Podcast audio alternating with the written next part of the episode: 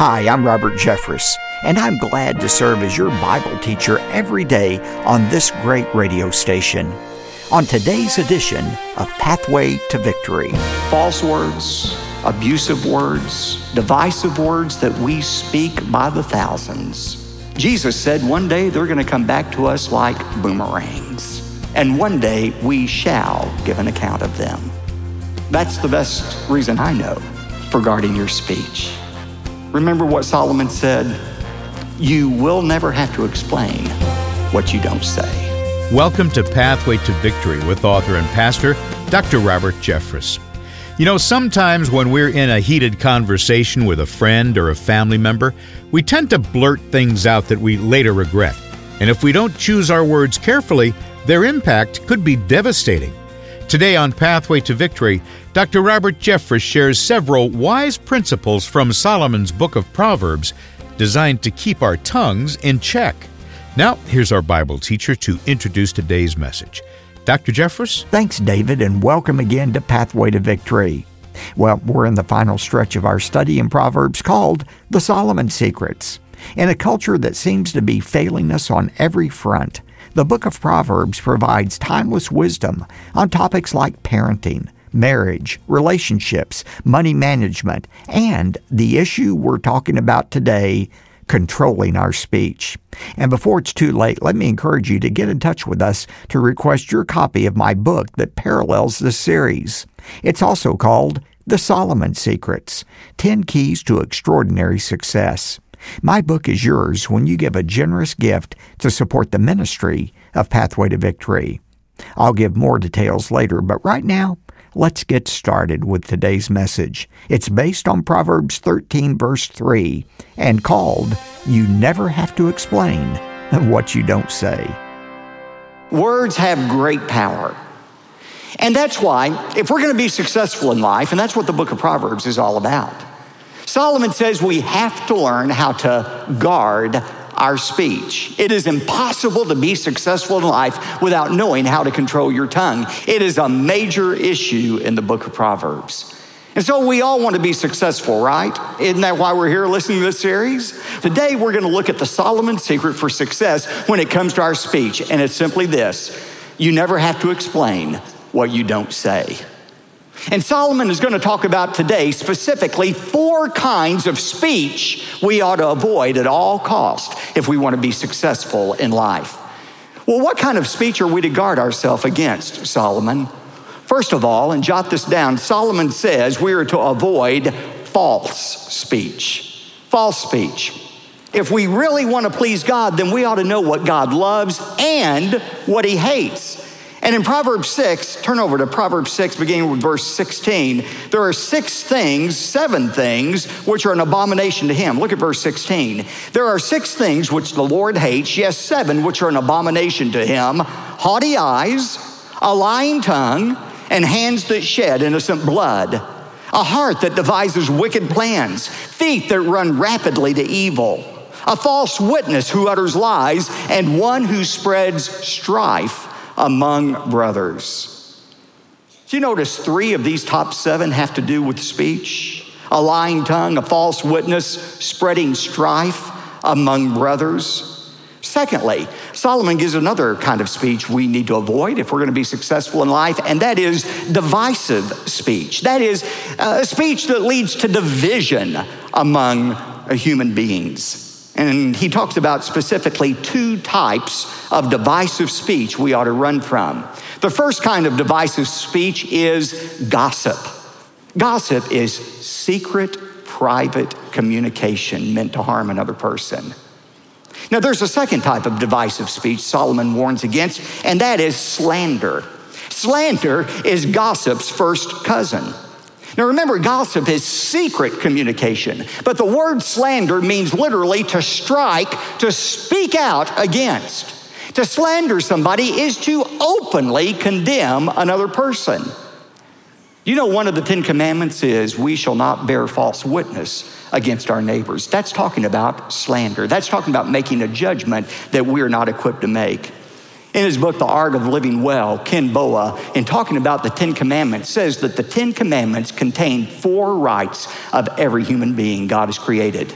God has endowed upon us, to us, the right to life, the right to fidelity in marriage, the right to property, and the right to our reputation.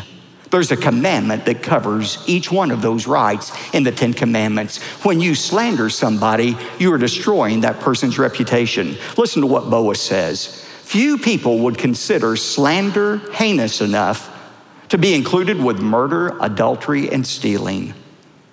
That may be because we rarely stop to consider the long-range consequences of ruining another person's good name. Obviously, we should consider the sin of slander more seriously. God does. One final thought about this. The defense, well, it's true, is no defense at all. Gossip and slander oftentimes are true. But you see, gossip and slander, somebody said, is telling the truth with the intention of hurting another person. Whether it's true or not is irrelevant. We are never to destroy another person's reputation. There's a third kind of speech we're to avoid if we're going to be successful in life, Solomon says, and that is premature speech. Premature speech. I have a friend in another church who used to annoy the heck out of me because when we were in a meeting, a committee meeting of any kind, he would barely speak. And if he did speak, he would be the last one to speak in the meeting. In fact, whenever I would talk to him individually, I had to pull his opinion out of him. And one time I asked him, I said, why are you so reluctant to speak up in a meeting? And why are you always last to speak? He said, Pastor, I learned a long time ago that the first person who speaks in an argument or a business deal loses.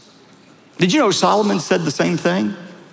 Proverbs eighteen, verse seventeen, Solomon said, the first to plead his case seems just until another comes and examines him. Or Proverbs twenty-five, verse eight, do not go out hastily to argue your case. Otherwise, what will you do in the end when your neighbor puts you to shame? By the way, if you're trying to persuade people, don't be the first one to speak. But if you're the one who's trying to be persuaded by other people, don't make your judgment too hastily until you have all the facts, Solomon says.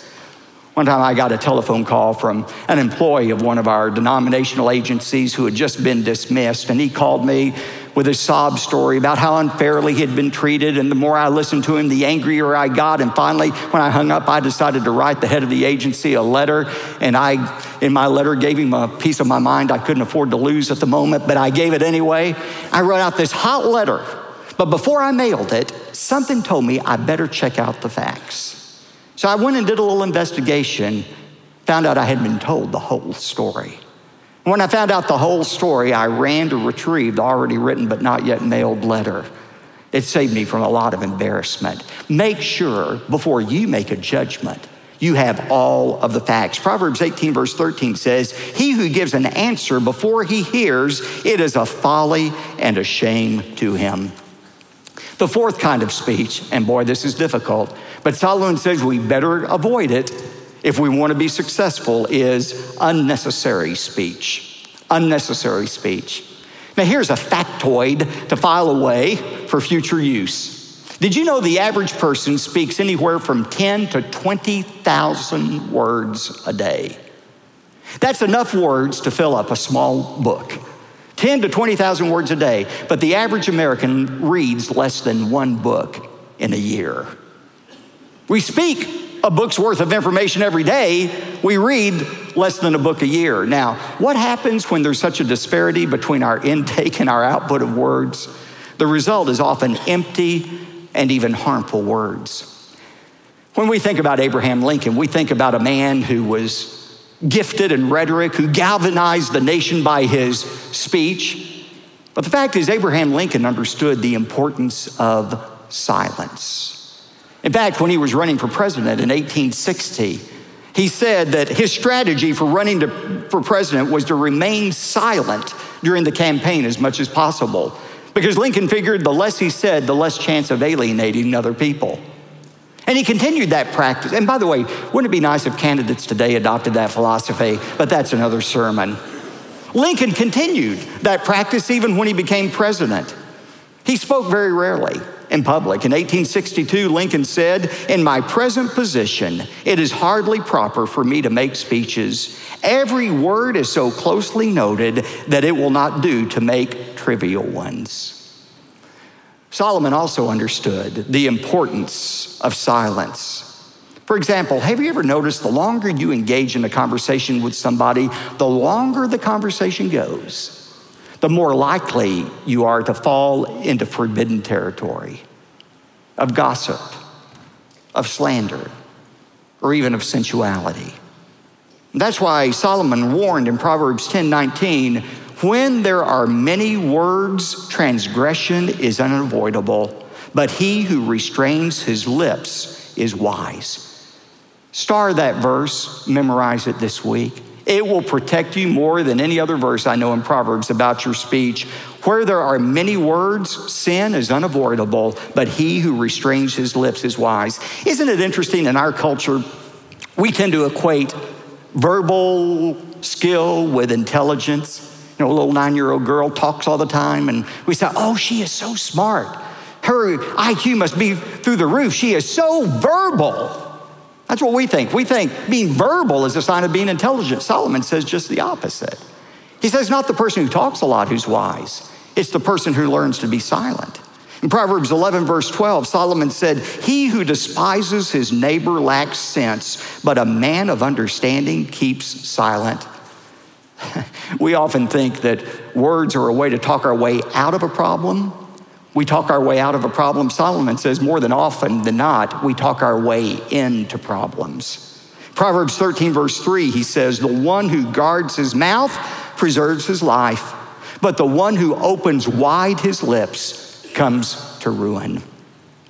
I think Solomon would agree with comedian Will Durant, who said, "Nothing is often a good thing to do and almost always a clever thing to say." Learn the importance of refraining from unnecessary speech. Well, we've talked about the four kinds of speech Solomon says we need to run from. How do we apply these truths into our life? Let me close today by suggesting to you very quickly five principles that will help you guard your speech. Principle number one, refrain from unnecessary words. I remember reading the advice that former White House spokesman Larry Speakes gave to incoming White House spokesman Marlin Fitzwater. He said, "Marlin, remember this, you never have to explain what you don't say." The next time you're tempted to pick up the cell phone and chat endlessly or to text somebody, just remember those words.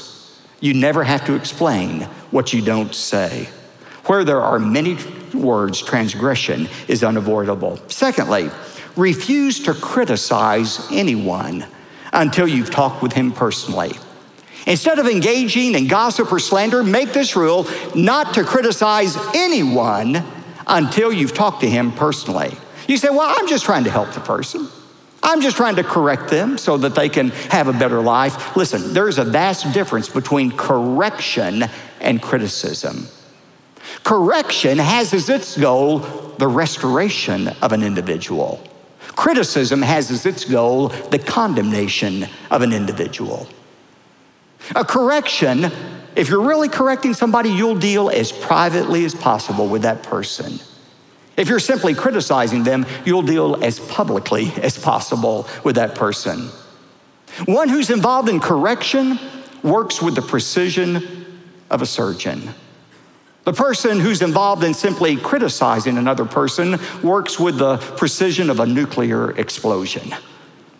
There's a difference between correcting and criticizing. In Proverbs twelve eighteen, Solomon highlighted that difference. He said, "There is one who speaks rashly like the thrust of a sword." That's the critic. "But the tongue of the wise brings healing." All of us, almost every day, run into people who need to be corrected. It may be a child. Maybe an employee, maybe a fellow Christian.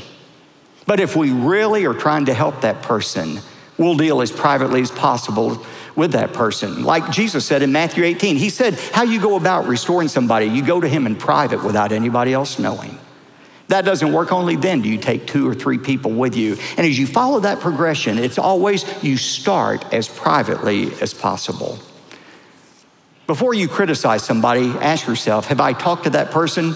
Now hear me on this. Before you listen to any criticism about another person, if somebody comes to you and says, could I share with you a concern? Now that's the Christian way of blasting somebody. Can I share with you a concern I have about so-and-so or about this staff member? Oh, I'm so deeply troubled about, you know, this person. I just need somebody to pray with me about this. Before you listen to that kind of garbage, and it is garbage, before you listen to it, ask yourself, have you talked to that person yet? Would you like me to go with you? And we'll talk to that person together about your concern. You'll be amazed at how quickly the conversation ends. Refuse to listen to criticism of somebody who's not personally talked to the individual. Thirdly, if we're going to control our speech, we need to commit to remove all lies, exaggerations, and distortions from our speech. We've got to make the commitment to remove all lies, all exaggerations, all distortions from our speech. There's an old Arabian proverb that says, before you speak a word, allow that word to go through three gates, three tests. Number one, is it true? Number two, is it needful? Number three, is it kind? Now, I don't know who formulated that Arabian proverb, but Paul said it even better. He said the very same thing. He said, before we speak something, we need to ask ourselves, is it true? Not just technically true, but is it really truth without exaggeration or distortion? In Ephesians four twenty-five, the apostle writes, therefore, laying aside falsehood, speak truth, each one of you with his neighbor, for we are members of one another. Before you say something, ask yourself, is this really one hundred percent the truth? But just because it's true doesn't mean you ought to speak it. There are two more tests. Is it needful? That is, does it help a person for me to say this? And number three, is it kind? In Ephesians four twenty-nine, just a few verses after Ephesians four twenty-five, Paul says, let no unwholesome word proceed from your mouth, but only such a word as is good for edification. That word means to build up. When you speak something to somebody, ask yourself, is that building up a person or is it tearing down the person? Is it encouraging them in their walk with God or is it discouraging them in their walk with God?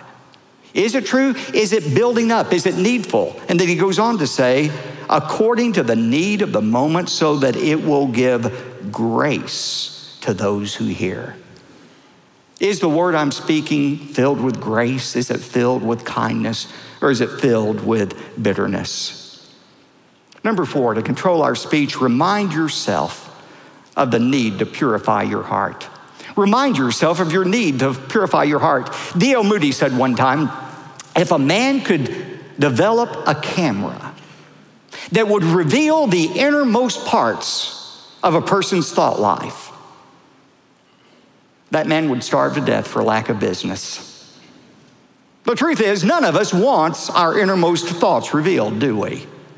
The thought terrifies us. And yet, did you know there is an instrument, a device that's been invented that reveals exactly what is in your heart?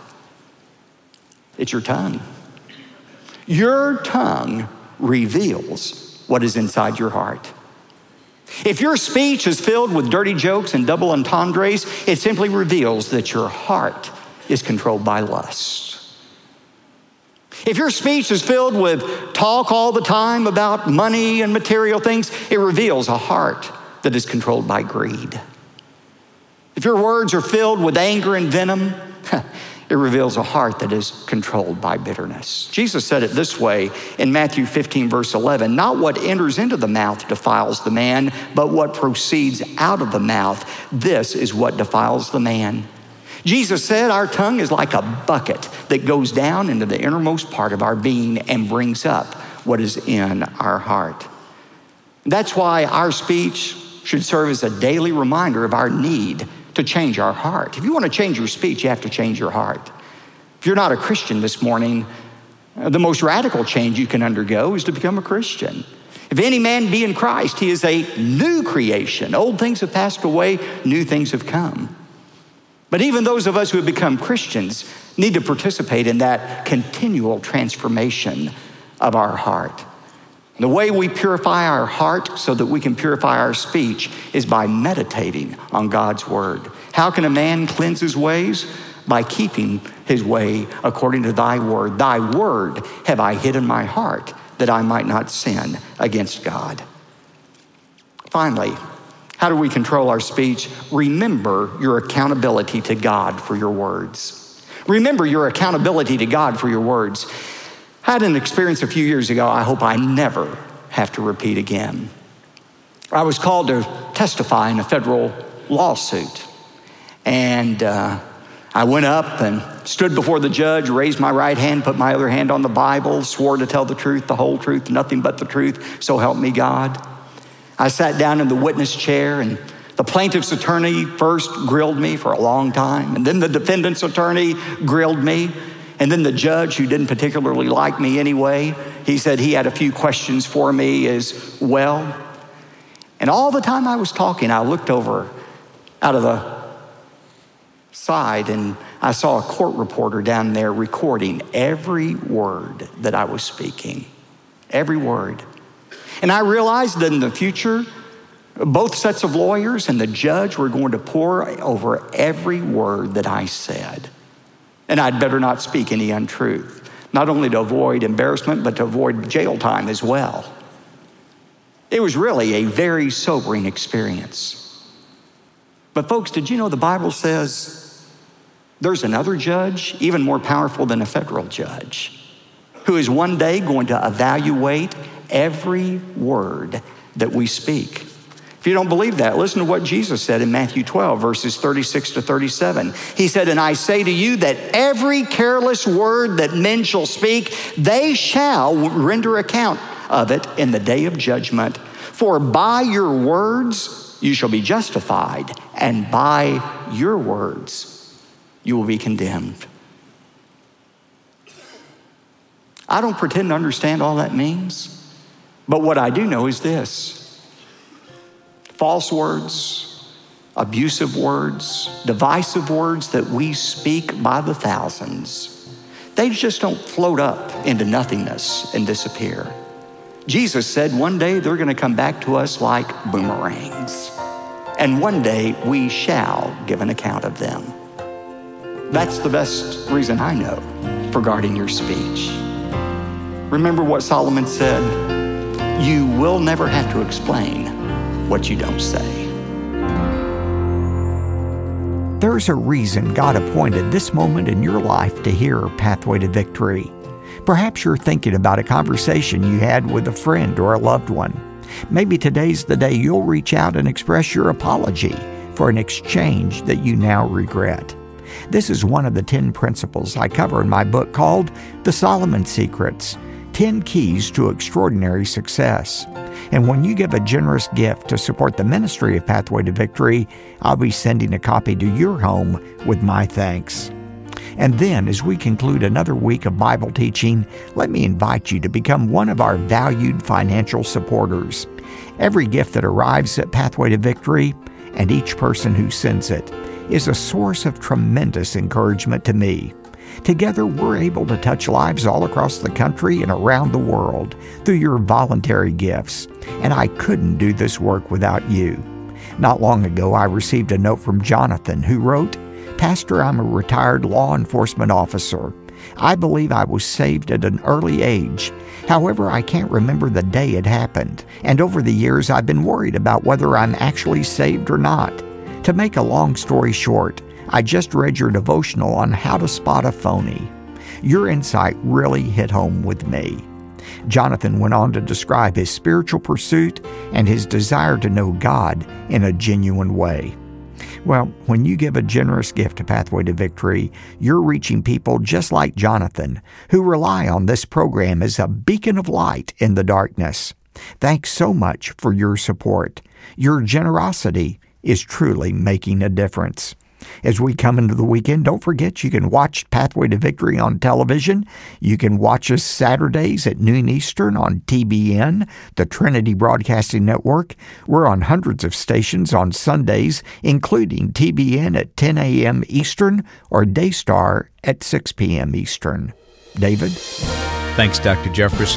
You are invited to request a copy of Doctor Jeffress's best-selling book, The Solomon Secrets, when you give a generous gift to Pathway to Victory. Just give us a call, eight six six, nine nine nine, two nine six five, or visit online at p t v dot org. And when your gift is seventy-five dollars or more, we'll also include this month's teaching series, The Solomon Secrets, on C D and D V D. One more time, call eight six six, nine nine nine, two nine six five, or even easier, go online to p t v dot org. You could also send your donation by mail right to P O. Box two two three, six zero nine, Dallas, Texas seven five two two two. That's P O. Box two two three, six zero nine, Dallas, Texas seven five two two two. I'm David J. Mullins. Nobody enjoys being criticized. So how can we learn to respond well when people give their unwelcome opinion? Hear a message called Listen to the Jerks in Your Life. That's Monday on Pathway to Victory. Pathway to Victory with Doctor Robert Jeffress comes from the pulpit of the First Baptist Church of Dallas, Texas.